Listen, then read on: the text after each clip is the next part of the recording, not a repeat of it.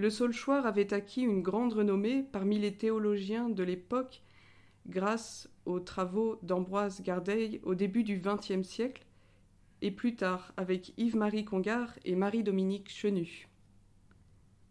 Qu'est-ce que le Saulchoir vous a apporté quant à votre qualité de théologien intéressé à saint Thomas? Et vous souvenez-vous de la visite du maître de l'ordre Saulchoir et de l'effervescence causée par la nouvelle théologie? Je crois que je viens de répondre euh, en partie au moins à la première de vos questions en évoquant le souvenir du Père Congar. Mais je tiens à préciser qu'il n'a pas été mon seul maître en ecclésiologie.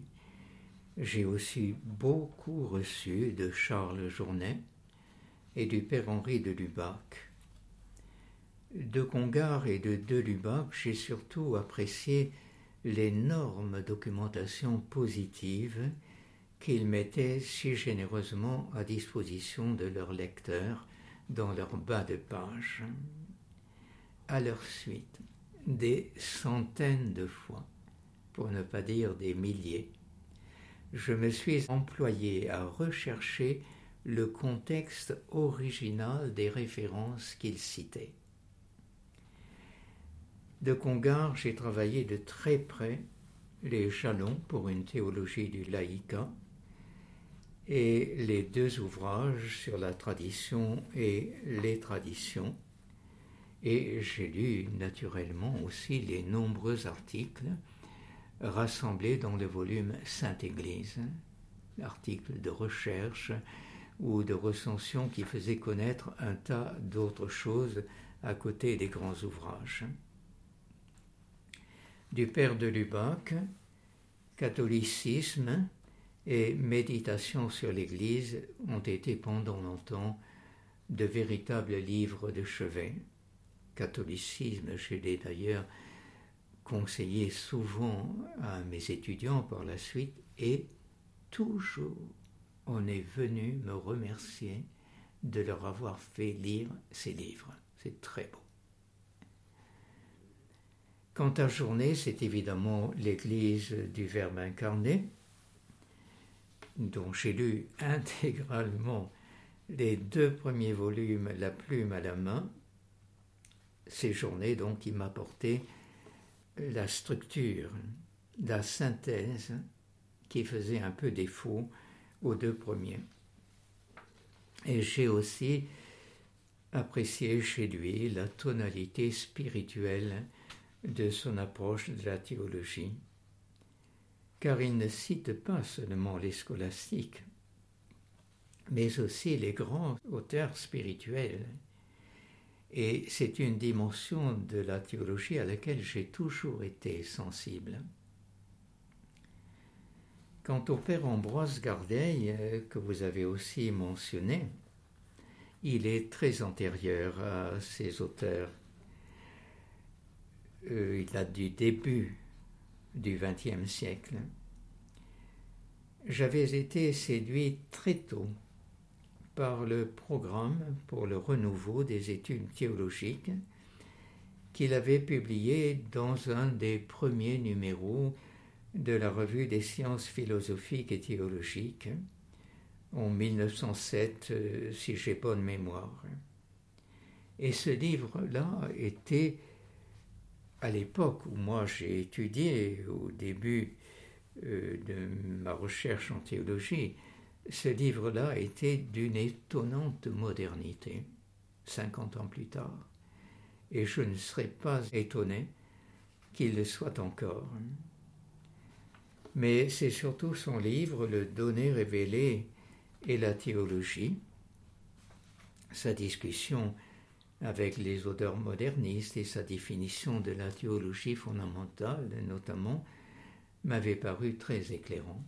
Je mentionne la théologie fondamentale car il ne faut pas oublier que, parallèlement à l'ecclésiologie à Toulouse, j'ai enseigné la théologie fondamentale pendant 20 ans environ. Et durant ces mêmes années, j'ai d'ailleurs publié euh, régulièrement des chroniques sur cette matière dans la revue thomiste. Je pense que j'ai dû signer ma dernière chronique à mon arrivée ici en 1981. Et c'est à ce dernier titre, donc la théologie fondamentale, c'est à ce dernier titre que je me suis beaucoup et longtemps intéressé à la notion de théologie et à sa méthode. C'est sur ce terrain que j'ai rencontré le père Marie-Dominique Chenu, ou du moins ses travaux, car je ne l'ai rencontré en personne euh, que beaucoup plus tard. Comme tout jeune dominicain à mon époque, j'avais lu, bien sûr, son introduction à l'étude de saint Thomas, avec beaucoup de profit. Mais j'y suis revenu vers la fin de mes premières études avec une lecture approfondie du livre qui s'appelle La théologie comme science au XIIIe siècle, qui m'a énormément apporté pour ma thèse de lectorat ma thèse de lectorat que j'avais intitulée La notion intégrale de Sacra Doctrina chez saint Thomas d'Aquin en 1959. Vous vous demandez peut-être ce que c'est que le lectorat. C'était chez les dominicains le grade final par lequel se concluaient nos études en philosophie et en théologie. Pendant longtemps, ce grade avait été reconnu comme équivalent à la licence canonique pour l'enseignement. Mais ce n'était déjà plus le cas à mon époque, et c'est pourquoi je dus aussi cette même année obtenir la licence à l'Institut catholique de Toulouse. J'ai présenté alors une autre petite thèse essentiellement basée sur la précédente, sur les harmoniques augustiniennes de la conception thomiste de la théologie.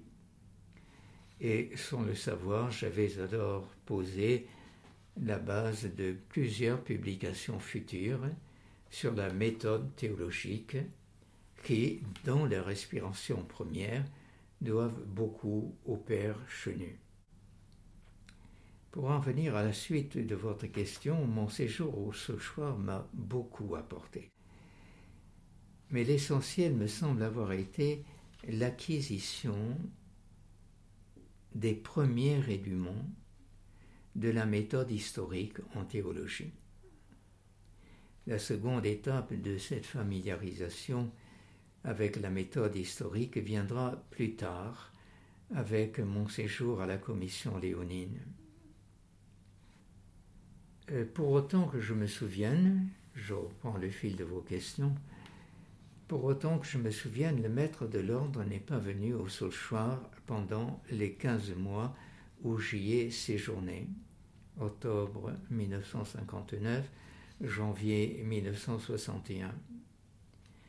Quant à la nouvelle théologie, j'avoue bien humblement que je n'ai jamais très bien su de quoi il s'agissait.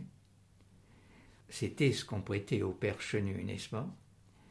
Mais on se demande bien aujourd'hui, quand on relit le livre du Père Chenu, une école de théologie, le choix, on se demande bien ce que ces pages pouvaient contenir de répréhensible. C'était déjà mon sentiment à l'époque. Et j'ai donc pratiqué probablement la nouvelle théologie sans m'en apercevoir. En tout cas, je ne me suis pas rendu compte de ce qu'elle avait de répréhensible. Et en tout cas encore, ce n'était absolument pas une préoccupation pour les jeunes frères dont j'étais. Songez que par rapport à cette accusation de nouvelle théologie, il y avait déjà 15 à 20 ans euh, qui nous séparaient. 15 à 20 ans, entre 1939 et 1942, c'était à ce moment-là qu'avait eu lieu cette crise au Sochoir. nous déplorions bien sûr euh, l'éloignement du père Chenu et du père Congar. Mais cet éloignement avait une cause plus immédiate et il était lié à la crise des prêtres ouvriers. 1953-1954, c'était le moment le plus aigu. Cette plaie était très douloureuse encore à l'époque et nous n'en parlions pas volontiers. Au reste, euh, les divergences d'opinion étaient très tranchées, même parmi nous. En toute hypothèse, notre intérêt se tournait plutôt vers l'époque nouvelle qui s'ouvrait avec Vatican II, plutôt que vers les derniers soubresauts de la période qui s'achevait.